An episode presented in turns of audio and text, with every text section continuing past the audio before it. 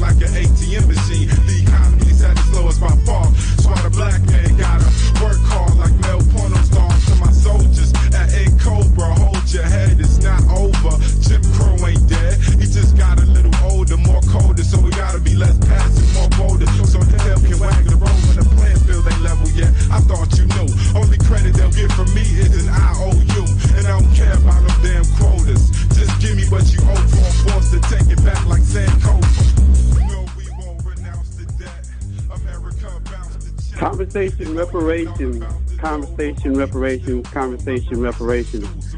We are here again to bring you another installment of Conversation Reparations.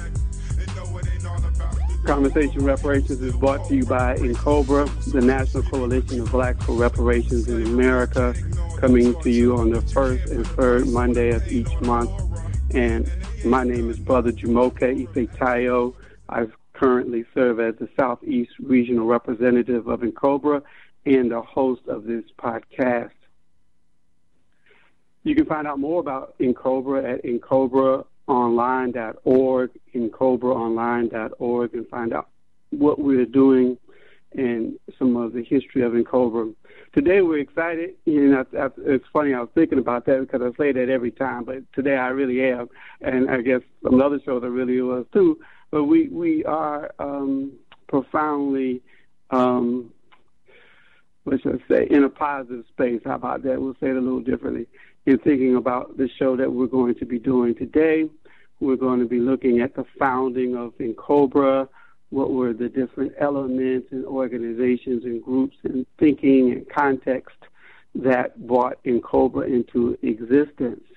And so we uh, we have two very powerful guests to help to navigate that conversation, um, Brother Watella as well as uh, Sister Nkechi Taifa, who's emerging as a reparations superstar in our movement right now. And so we, we, we, we will begin as we have begun this uh, lately in our shows by giving you some reparations updates. As we said, there's so much happening now in the reparations movement that we felt that it was that we wanted to add this seg- segment to the show just to give you some ideas of some of the different things that's happening in the reparations movement. So one of the things that uh, we've we've talked about on this show is how different cities have been uh, looking at creating reparations commissions, and so we have another city to join that uh, list. Um, Greenbelt, Maryland, uh, Greenbelt Mayor Colin Byrd proposed a ballot referendum that asked voters if the city should create a commission to study the feasibility of paying reparations to African American and Native American residents.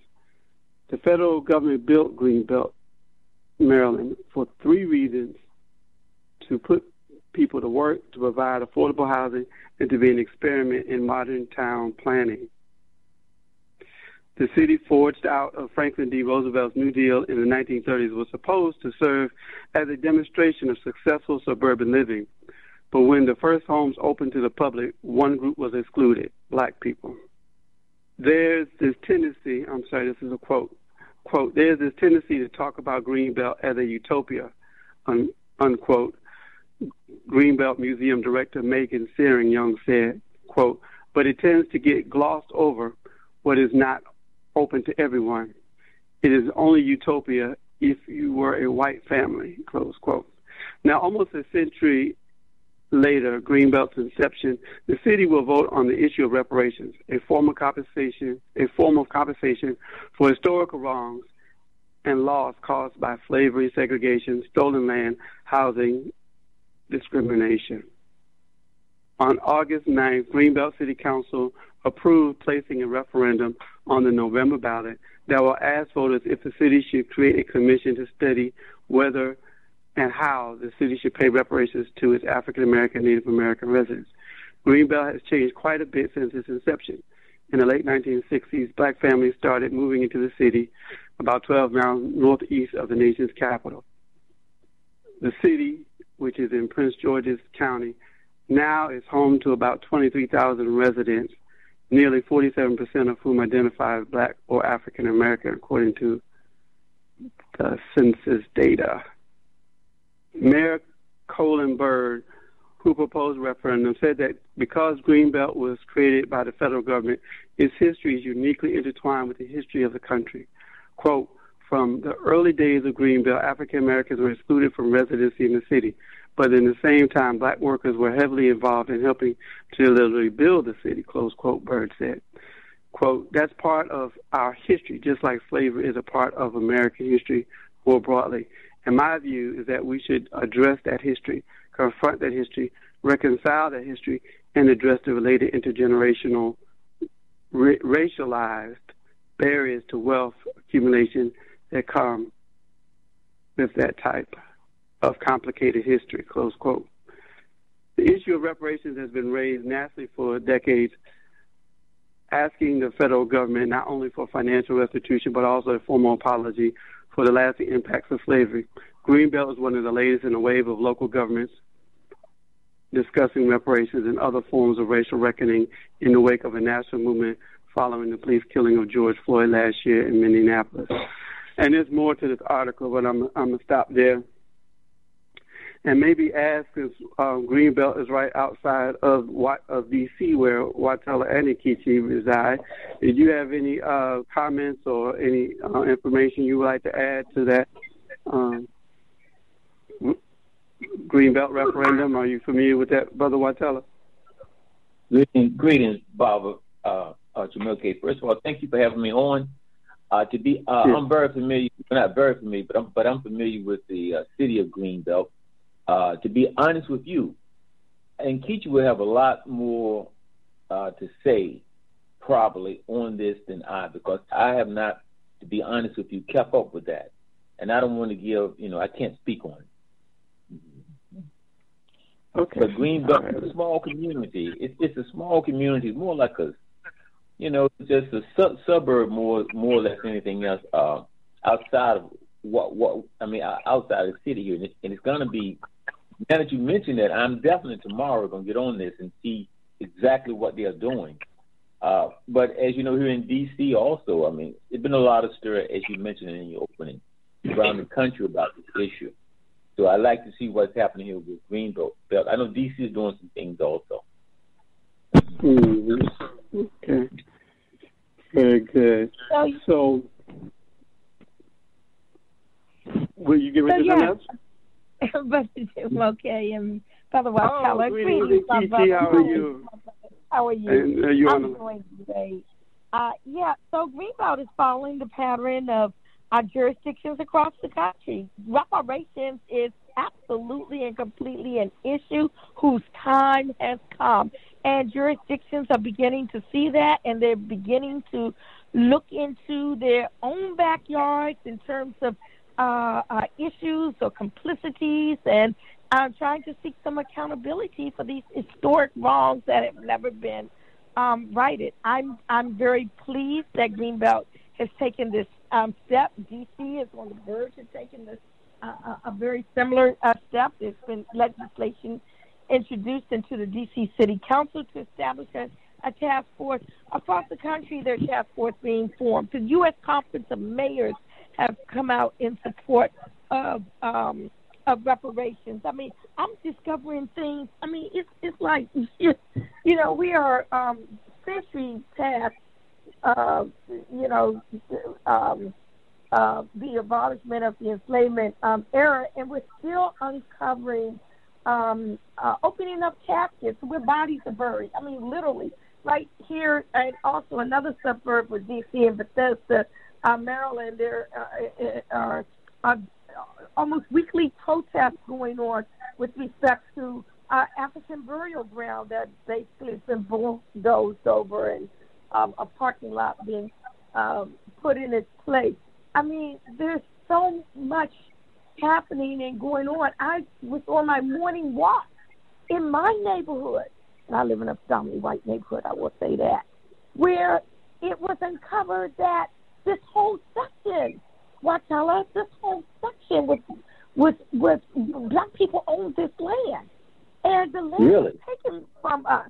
Yes, we're talking the about DC were taken through eminent domain specifically for a planned white community to come into existence. Wow. A park, Lafayette Park, a school, Lafayette um, School. And all of this area was black owned land stretching out into Bethesda, Maryland. Black owned land. So when wow. we talk about Greenbelt, Maryland, the other uh, suburban, you know, this was a place where you know, they said, well, we'll put blacks, well, black hat, all of this area here. We don't know this history. Our history has been buried, and it's past time that these yes. caskets be um, open.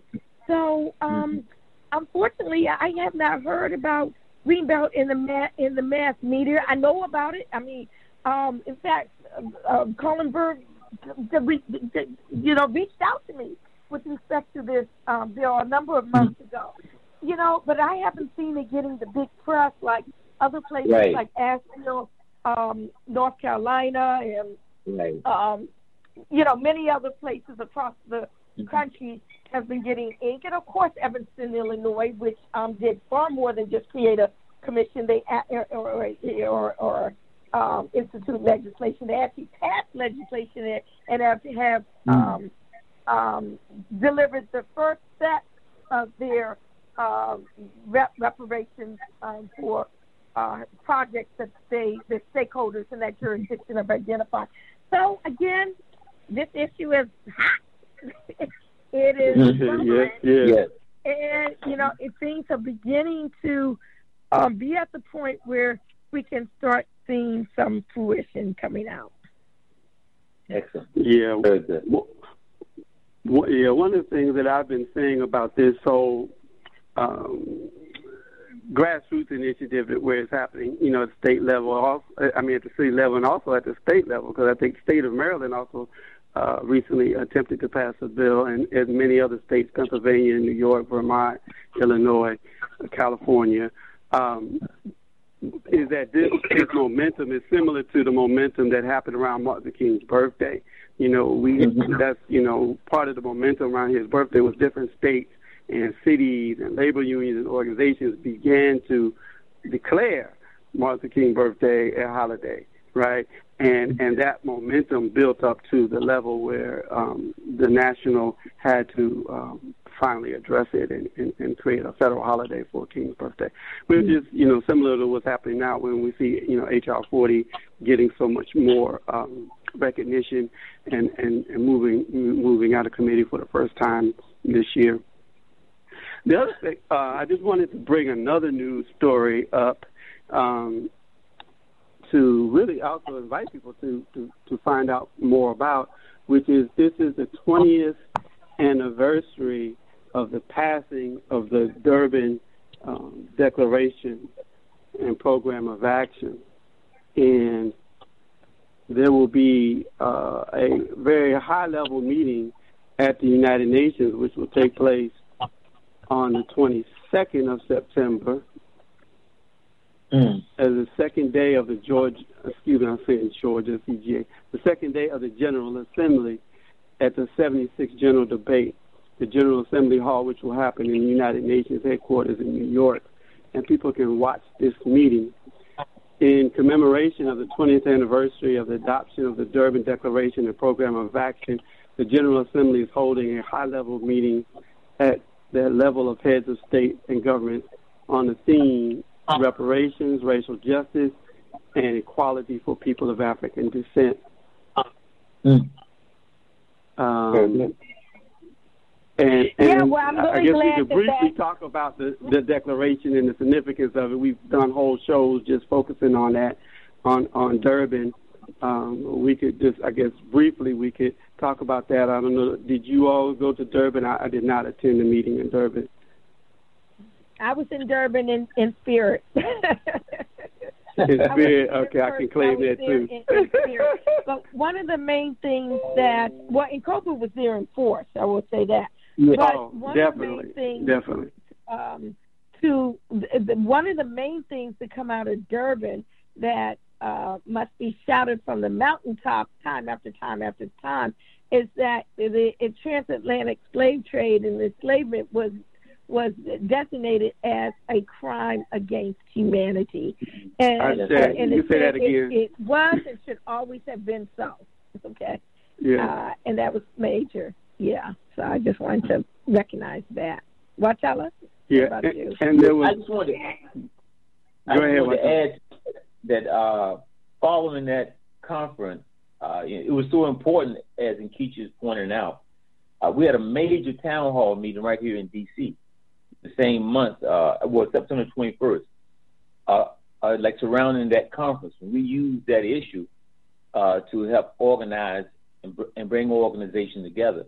And following that, uh, there was a follow-up conference conference in Barbados that encoded Right. between Mother Dorothy, uh, Kibibi, myself, uh, the current co-chair, um, mm, Mama, uh, Mama, Ma, Ma, Ma, mm, Ma, Marshiriki. She was there. Mhm. Uh, Uh, Dr. a lot came out of it. Preparation was a big part of that conference. It was a very, very big part of that conference. Mhm. And you know, it's interesting also is that the um, the Durban conference, um, World Conference Against Racism, really did not get a lot of coverage after it was over because it was came right smack uh, just before, right at the same time of nine when nine one one happened, and right. everything. All the media uh, associated with anything other than 911 was totally and completely shut down. So I, I just wanted to um, give that historical context as well. Yes. Yeah, I, I was thinking to, to bring add that in as well. And you know the importance of the there was a lot of organizing that went around that declaration, the the statement that you made earlier um, Nkechi around slavery being um, declared a crime against humanity and always has and always has been. That's right. And th- that particular, there was a whole organizing campaign just to get those specific words into the declaration. And there was pre pre meetings that happened in Central and South America, in Africa, in, in Europe, and Asia. And and at those pre meetings, um, people were um, leaders uh, of the reparations movement, N'COBRA, December 12th movement, and um, National Black United Front, and others. You know, made sure that they were at those meetings to to raise that conversation to get that specific language in in that document, and they were successful in getting that language. And also, I think that just as the last update, I mean, well, somebody else can you know have something burning if you want to say before we get into uh, our main topic. I think is significant is that the United States actually pulled out of that conference um, right. and, and was saying that the conference shifted to anti-Semitism, and that was the excuse that they used. And so they actually um, pulled out. Actually, it was a debate whether or not they were going to send a high-level delegation or a low-level delegation. I, they kind of ended up sending a, a low-level delegation, from what I understand. But but more importantly, like I said, they pulled out of that. And then in a, the follow-up meetings, just like this is a follow-up one, there, there's been several follow-up ones, the 10th anniversary, and there have been several follow-ups. Um, and, and one of the follow-up ones is when President um, Barack Obama um, was president, and he actually um, participated in the boycott of the United States uh, and other countries not attending it. and and there's even um, right now I understand that the United States is boycotting and not, not planning on attending this um, what they're calling Durban Four uh, gathering, which will be on September 22nd. So, um, and again, they're using the same conversation, saying that it, it, it's anti-Semitism and and um, uh, all of that that, that um, foolishness, which is a whole other conversation. That's right. Mm-hmm. That's right. Well, folks need to be boycotting things that are anti-black. I mean, you know, the U.S. talking about yes. anti, you know, all, all this stuff that's going on in this country right now is anti-black and voter suppression. That's anti-black. I mean, mass incarceration. Yes, that's anti-black. I mean, disproportionate. Yeah, critical race theory. That's anti. All of that, right? So if folks want to um, protest something that's anti something, they don't have to look past the borders of this country. Mm-hmm. Yes, yes. All right, so um, wanted to shift now and and begin to unpack the um, forming of N'COBRA.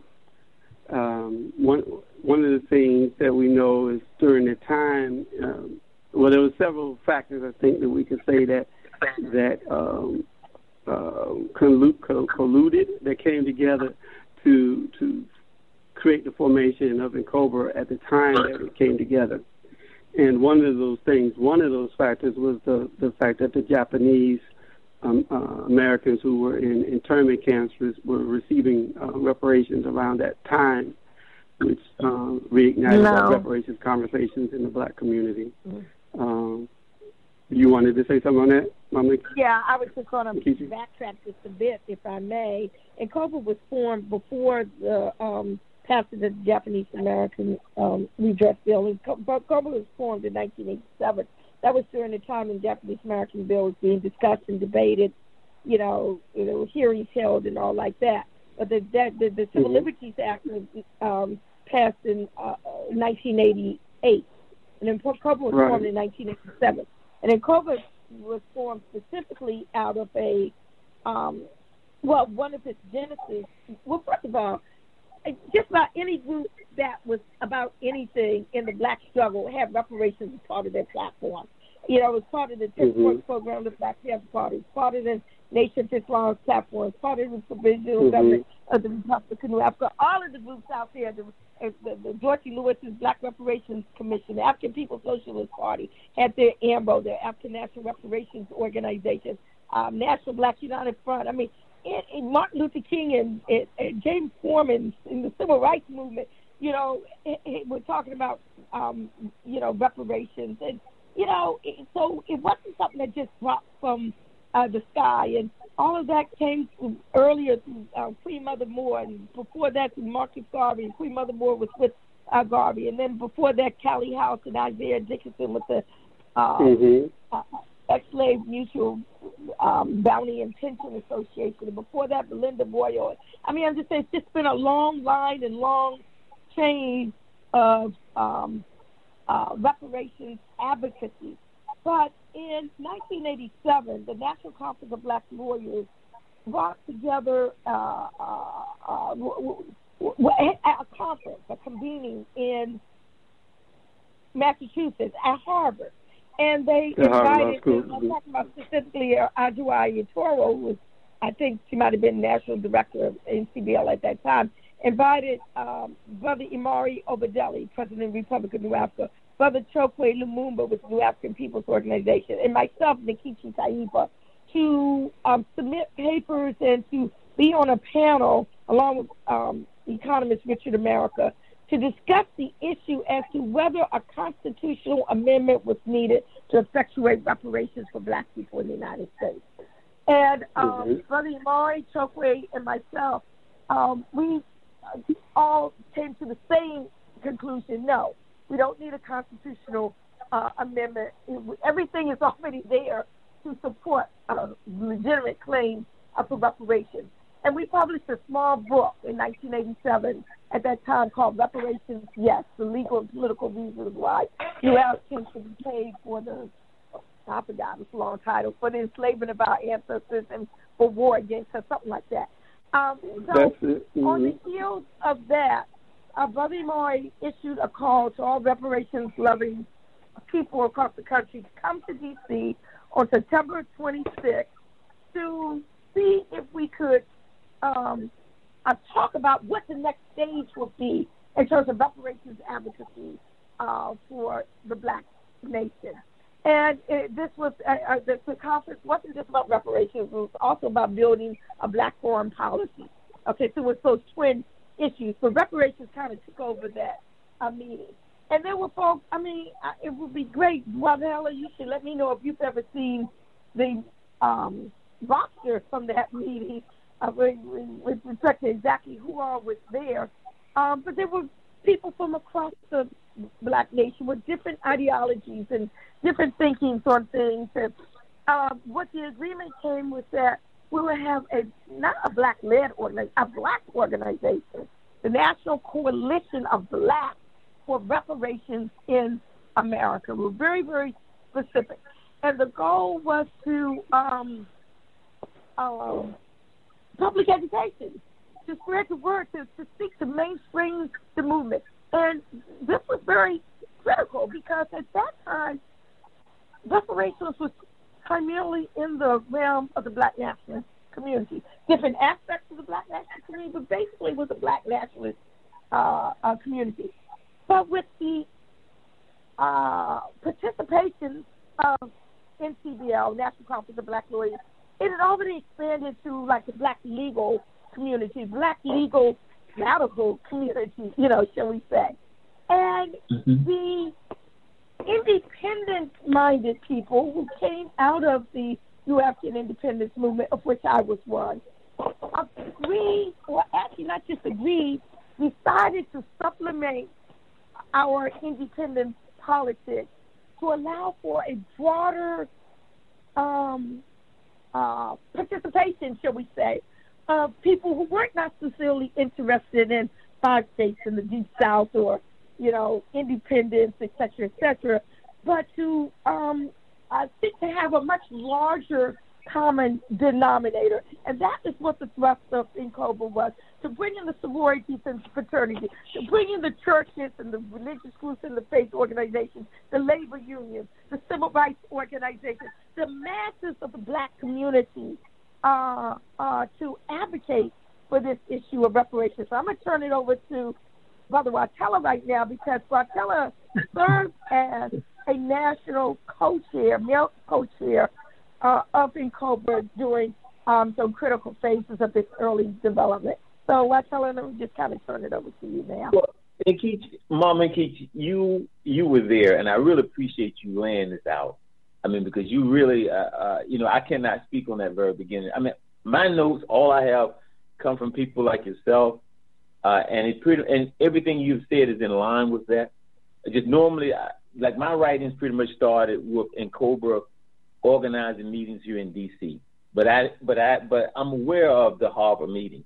I don't know, all, I don't know all the details of what went into it, but uh, thank you though for laying that out because it, it, I mean, it gives me more details to look at, and perhaps if I can find more on that particular meeting, who was there, and and if we can find other than the book. But I've seen the book that you was mentioning. I, I've seen that. I've read that, but it was like 20 years ago, and uh, but that that should be included, like you said, you know, really, really included in N'COBRA history where you just laid it out, where it's not just uh, the RNA coming together, uh, but it was, like you said, a broader. Now, of course, the black lawyer was there, but a lot of people, I think, kind seeing Cobra as just being RNA.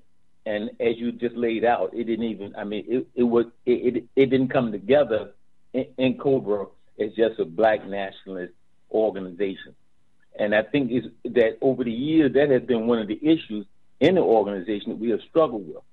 And and I, and that, and I, in fact, I really see this as the strength of Cobra over many of the other organizations is that it was founded as a broad base. It wasn't just a black nationalist or just, you know, I mean, it was for everybody. And Mama Jonita, she always emphasized that, reaching out to the churches and various organizations. And I think even today, this could be one of Cobra's strongest strengths. I, I remember, I think it was back in 2004, at the organization leadership uh, roundtable leadership conference. I think it was the name of it at Howard University. Held we brought like about 20 organizations together and and uh, put the agenda together for that year. And these organizations, just you just mentioned, these was various organizations. It wasn't just the Black Nationals there. Civil rights organizations was there, and I think that's a very important p- point that N'COBRA need to continue to build on. The period that I was most active was 2000 to about 2007, and uh, and we built and, and we worked to do exactly that. Uh, that period, I think, was when N'COBRA. I mean, I can't speak of the earlier period because I wasn't there. You will have to speak to that. But during that period, for me, I saw that as perhaps a very strong period of N'COBRA because uh, you know you had like the Million Man March anniversary that was going on. You had Conrad, you had D12, so many different organizations that N'COBRA was working with, uh, putting together forums around the country, organizing chapters was. Uh, uh, they were developing around the country strongly. It wasn't just a central body, and uh, I just think that that was a very good period. And as you know, we were on the Hill. Uh, John Conyers was holding meetings. And by the way, uh, uh, like uh, uh, brother just mentioned, um, how that Dr. King's birthday resembles similar to what's happening now with HR 40. This statement was made by uh, by John Conyers to us during our lobbying efforts back in the 2000 in his office. He he reminded us how when he first put out, I mean, when he first started working for Dr. King's holiday, how everybody just looked at, you know, they didn't pay any attention to it, they thought it was a bad idea. But but but he pointed out once it became clear it was going to happen, everybody jumped on board. He said, I mean, I mean, he was like saying that get almost had to push people out of the picture, trying to pretend that they had been there all along. So that and and I and I would assume that some of the same things are going to happen now as the reparation movement moves forward. But uh, I mean, other than I mean, I, I'd like to raise some of the people though. I mean, Baba Kalonji, uh, the first uh, national co-chair, along with uh, Adjoa. Uh, so, I mean, these people, are, uh, Baba Kalonji is an ancestor now. All the work that he has done, Queen Mother Dorothy Lewis, uh, I think these people's names should be raised along with Baba Hannibal, who was passed. Of course, Baba, of course, Barbara uh, like Imari. Uh, you know, I, I know that we do raise their name, but I just definitely want to raise their name in this program. I well, well, while we, I said thank you. While we on that note, I just wanted to. Um, I, I happened to pull up before the show. I, I grabbed the um, book that uh, DC uh, chapter put together, and in that book there's a very there's a timeline around the formation of N'COBRA. And the first entry talks about some of those people that you all both have mentioned. It says August 21st, 1987, Imari Obadele issues a call to more than 25 organizations and individuals to come to Washington, D.C.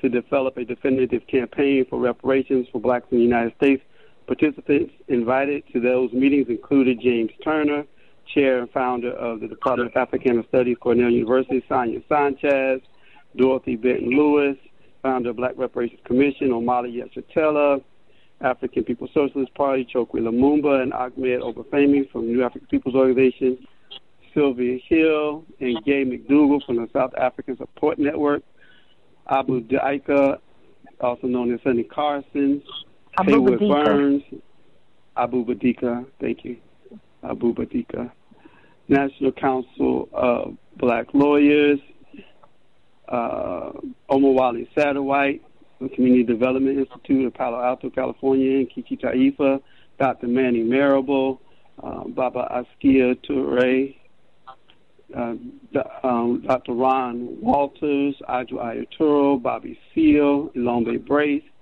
Patrice Lumumba Coalition, State Senator Henry Kirksey, and Nzinga Warfield Coppock. Um, Vincent Goodwin, better known as Kalonji Olusegun, chaired the five organizing meetings. So yeah, wow. those were um, yeah. Uh, which, some which, of the people that were invited that in, to. Which one Hmm? was that in? Because that's some great history. That brought back some nostalgia. Oh, this is this is one of the best resource books on the reparations movement right here. It's called Black Reparations, African Slavery, and its vestiges, a crime against Oh, yeah, the humanity, small published by book. the Gotcha. Washington D.C. chapter. Yeah, yeah, the Hmm? little small book. Yeah, right. Okay. Yeah, that's some great history. We need to really Yeah, get this out there. Now, not all those people were at that first meeting. These were the people who were Sure. invited. Yeah. that's right. That's right. That's right. Yeah. And their first Yeah. their first organizing meeting was held in D.C. Uh, you mentioned September 26, 1987.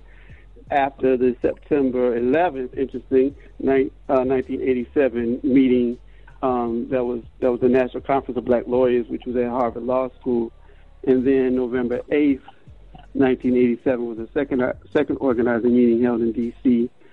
at the headquarters of the Majestic Eagles. January 16th, the third organizing meeting held in Jamaica, Queens.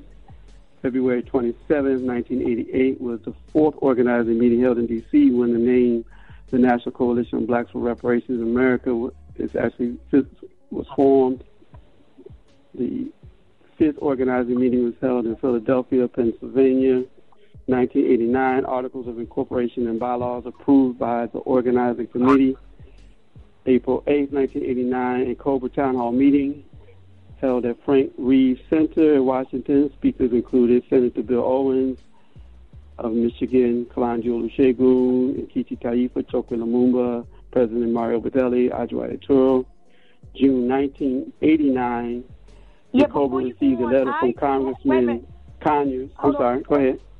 Yeah, before you go on, we really, we, I remember, I have portions of a vi- videotape from that meeting at the Really? Center, and we really need to get with Brother General Rashid because I know he has tapes of all of these things. Because my tapes, everything is like, um, um, you know, it's not good. What year was that again? The Reeves Center The, one, the the the town hall meeting. whatever it was. what year was the what? 1989, April 8th. Yes, yeah, Eight- April 8th, 1989 was the first Okay. town hall meeting. Yeah. hmm Keep going. It's just nostalgia hearing all this. Oh my God. Yeah.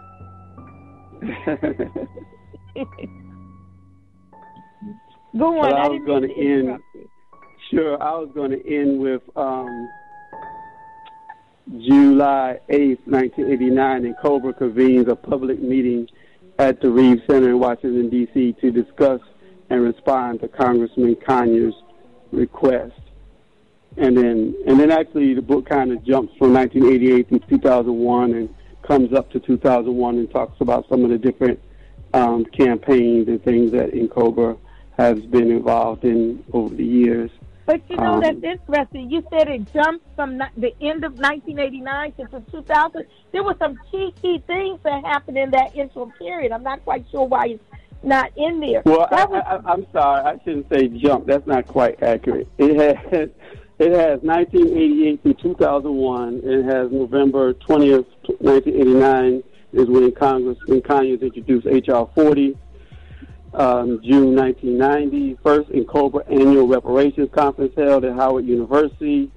yeah. um, in September 1990, Nkechi Taifa, as chair of the DC chapter of NCBL, uh, requests the DC Council to issue a resolution in support of reparations to the Honorable Wilhelmina Rolark. chair of the Judiciary Committee. Uh, February 1997, Washington, D.C. N'COBRA chapter organized a reparations awareness campaign that resulted in two more congressional co-sponsors of H.R. 40. June 2000, Washington, D.C. N'COBRA chapter hosts another annual N'COBRA reparations conference. I think I attended that one. Uh, I think Randall Robinson spoke at that one. Uh, September 21st, 2001, Washington, D.C. N'COBRA hosts a town hall meeting celebrating N'COBRA's successful lobbying efforts during the World Conference Against Racism in Durban. So it kind of brings us back full circle. And that's the last entry in this um, in this book. Uh, Brother Jumoke, we need to take our station ID. During that whole I'm sorry. Yeah, we need of we didn't take a break. Uh, uh, yeah, we Oh. need to take a, a quick station break. Go ahead, um, Scotty. You are tuned in to the Black Talk Radio Network. For podcasts and live program scheduling, Visit us on the web at blacktalkradionetwork.com.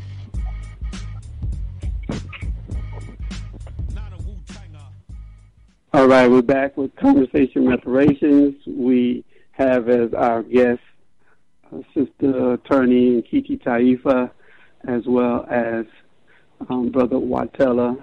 Um, and we were discussing um, the founding of in, Cobra, the early um, period of N'COBRA. Uh, so you wanted to... I just want to say that I just want to add. I just want to make sure this is not forgotten. But between 1990 and 2001, there Cobra, Well, I know this what you were reading was just dealing with DC, but N'COBRA organized so many different jurisdictions to adopt of resolutions in support of HR 40 all across the country. People think that what they're hearing about today in terms of the state of California and all the different right. offices of mayors and all the different city councils are new. No, many of these same jurisdictions passed resolutions through their their local city council legislators in support of HR 40, the commission to study, uh, you know, reparation proposals like John Conyers. It's all over the California state right now. That, you know, just about every jurisdiction in California passed a resolution back then uh, between 1990 and 2000 in support of reparations. In Evanston, Illinois, that didn't just drop from the sky with what right. Alderman Robin Rue Simmons just did. Um, Councilman Lionel Jean-Baptiste. The Jean-Baptiste, back in right. 2000. Mm-hmm. Yeah. Um, engineered a reparations resolution through the Evanston, Illinois, um, you know, city council. So I mean, I'm just saying. That's right. We have passed one in Atlanta, maybe over 60 yeah. cities. I think I passed. Uh, you saying jurisdictions yeah. have passed cities, have passed um, resolutions. Um, we have passed one in Atlanta. Many other, many, yeah. many other cities have passed hey, that resolution. Mm-hmm. Brother Jumoke. Yes, sir. Yeah, this is Scotty. Um, the sister mentioned California, and I just wanted to briefly mention that I forget what's the governor's name, Newsom, that he has supported. Yeah. yeah. he has supported uh, some of the reparations legislation that's being debated in the state government. I believe, uh, brother Jumoke, you interviewed somebody, you know, from California that was involved, that is involved in all of that. But I just want to point out that that um, a big part of that recall effort by conservatives was because of him supporting reparations. And then for the leading Republican candidate, Larry, I think, what is it, Larry Elder, who was born in L.A., the black right. conservative radio host, and he come out talking about reparations need to be paid to the slavers. And I was like, oh my God. So, yeah, I just wanted to mention that, that I'm glad, you know, that he survived that recall effort. I don't know that much about him, and you know the internal things that's going on in California. We know a lot of things need to be changed, but it was good to see you know that that reparations effort is still going to survive in California with him not being recalled. Yeah, it, it was. Thanks for bringing that up. You know, it, it's when I when I was looking for reparations news articles for the show today, most of the um, the the most of the articles that came up were about Larry Elder talking about um, talking about slave owners needing to be compensated uh, reparations. Uh, this is interesting, you know, how we go through these waves when you know that they know that we're winning, so now they have to have to begin to counter, you know, some of the um, victory and, and momentum that we were having. Another one of the major articles that came up also was about you know, we talked about Durban, but there was there was more negative press about Durban. I had to go to the actual UN website to get, you know, um, something more generic about what was happening with the 20, 20th anniversary, because most of the other stories was Fox News and other people um, speaking negatively about the um, 20th anniversary of Durban. And um, so, yeah, so yeah, Larry Elder. I think he wasn't he on the also on the um, on the panel uh, uh, at the hearing on, on reparations. I think he was one of those one of the um, speakers representing Republicans. I don't think I don't think he was. Huh? He I may be I wrong, so. but I don't think he was. I do know, you know, Yeah. Candace Owens was on there talking that mess, but I tell you, you know, that's how racism works. They I call it proxy racism when they'll find a black person that they can pay off and then, you know, put their words in that black person's mouth. That's all Elder and Owens and and those conservatives that's against the reparation movement. That's all they are. They're just paid mouthpieces for white supremacy. That's right. hmm So I, I I remember recently, um, Sister Nkechi, you were sharing with us about one of the more lively meetings that was held around the whole, I guess, debate of uh, reparations through HR 40 versus reparations through uh, self-determination and independence. Uh, yeah, I, I mean, yeah, we, we we're not a monolithic community. I mean, uh, there always was different um, um, directions as to where we could go as a people. Independence, in, integration, repatriation. I mean, it always was there. And there were quite a number of people who said, we don't need a study. We don't need a bill to study uh, the issue Mhm. we need to demand our independence. We, you, you know what I'm saying? We don't need to study uh, this issue. Um, th- those were some of the, the debates and the discussions that were going on, um, uh, you know, at the time. And what the, the what won out though was that look, the Japanese Americans were just successful in their quest for reparations. They did it through first establishing a commission to study the issue and make recommendations, and then those recommendations uh, were enacted by Congress. We felt that if we followed the same route that the Japanese Americans uh, went, it would be sheer racism for the country to deny um, our claim. And so, as I said, people in the New African Independence Movement and, and the like supplemented the independence politics and went along with that approach. Now, here we are over 30 years later, we still don't have the bill, okay? But what we do have is we have a groundswell of people from all parts of the black community talking about the issue of reparations. We have white mm-hmm. allies talking about the issue of, of reparations. We have civil rights organizations. We have civil liberties organizations. We have human rights organizations. We have cities and states and jurisdictions and sororities and fraternities and church organizations. I mean, I'm just saying. We Colleges and universities. Colleges and universities. We have Ben and Jerry's ice cream corporations. in And Jerry's Ice Cream, that's right. You National know, Education Association. Exactly. And a lot of that is due to the uh, consistent work that N'COBRA has been about throughout the decades, uncompensated work, might I add. There were no salary positions or anything along those lines. Okay? This was on the ground, grunt, grassroots work in advocacy, uh, but also working with folk on the Hill. We worked very, very closely with Congressman Donnie Conyers all the way up till um, the time of his passing, all the way up to uh, him passing the torch to Congresswoman Sheila Jackson Lee.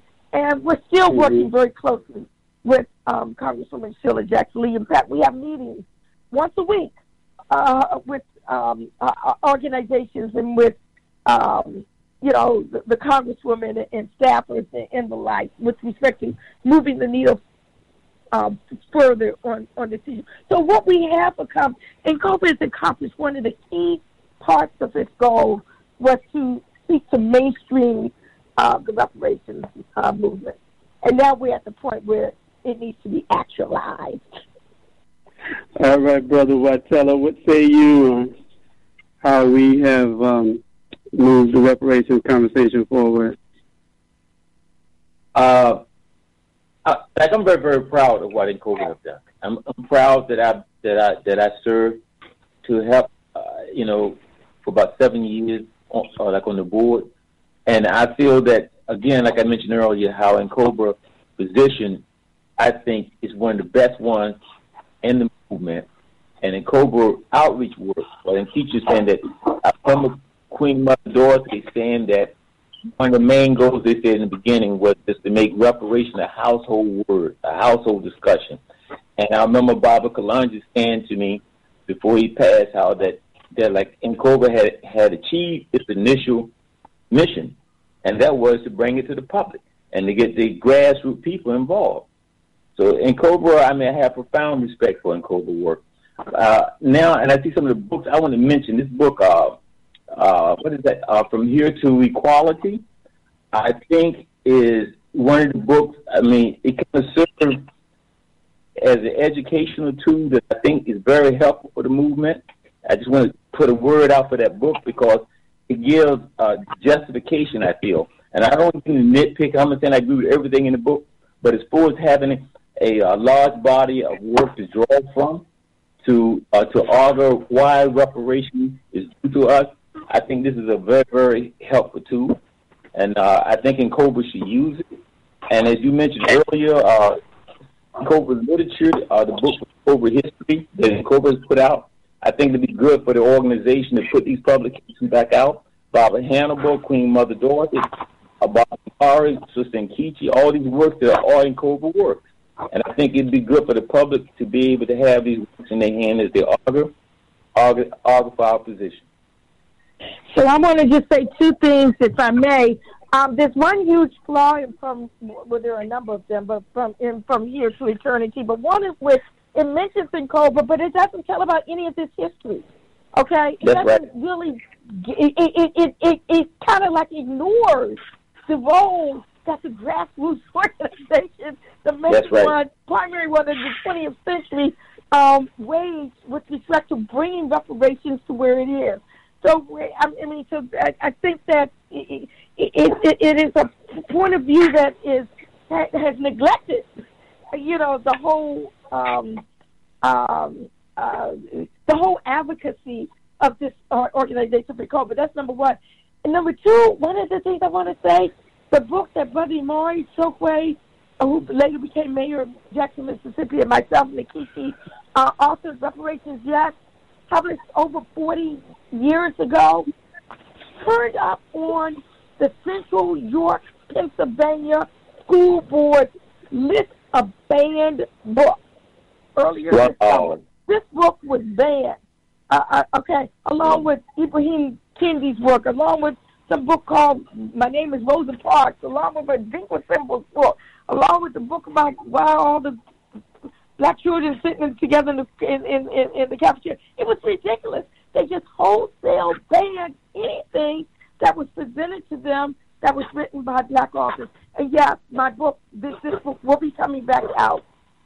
Um, Good. a- a- Very actually, good. I have a, a, a work that on reparations that'll be coming out early next year, and in the appendix will be, um, you know, this book as well. So you know they banned this book. I mean, I'm just, I'm just saying, uh, why is it that our youth can't learn about reparations? Why is that something? Why is that an issue that should be banned? You know, we need to speak out against that. Well, as you know, criminals criminals normally want to hide their crime. I mean, this whole thing of not being able to teach what they're calling, you know, critical race theory, I mean, it's just ridiculous. I mean, you know, and that and, and I saw your your PA uh, position. It it just just ta- I mean, it's doing the same thing. It, it's plugging into that right wing extreme position, or we don't want to talk about our sins. We don't we don't want nobody to discuss our sins, and it's shameful It's shameful that they would publicly do these things. You know. Yeah. Well, I, I just wanted to add to the conversation around books. You know, unfortunately, to me, the best books that I've read on reparations, and I've read some of the mainstream ones as well as others, are the ones that were self-published in by people in N'COBRA. Um, we've talked about the book Reparations, yes. The other book is uh, another book would be the Forty Acres Documents. Um, to me, this is a classic book that every every anybody that's into reparations need to read. Uh, the book that I was referring to, where I read the timeline from, which is Black Reparations book, um, produced by the Washington D.C. Collective. Um, this is this is a this is a great great work on reparations. The two books that Mama Queen Mother Dorothy Benton Lewis wrote uh, around reparations, and the other one around faith and reparations. Both of those books are just uh, are, are, are phenomenal. It's unfortunate, we, you know, we have to figure out, uh, you know, maybe one of the things that we can do now that we have a little bit of funds is to figure out how to get some of these books uh, republished uh, and get them back out because these, these books hold very, very critical information and analysis of the reparation movement that needs to be out there. Go ahead. Yeah, there are key, there are key um, historical videotapes out there as well. I mean, Queen Mother Moore was at many of our conferences. You know, I mean, there's, we have the historic footage that needs to be out there. This one conference in Detroit where uh, Queen Mother Moore and Rosa Parks were there. And I know exactly right. when it was. It was 1994 because my daughter has been born, and I got a picture of my daughter in the lap of both Rosa Parks and Queen Mother Moore. You know, uh, and that was wow. the N'COBRA convention. Yeah. yeah.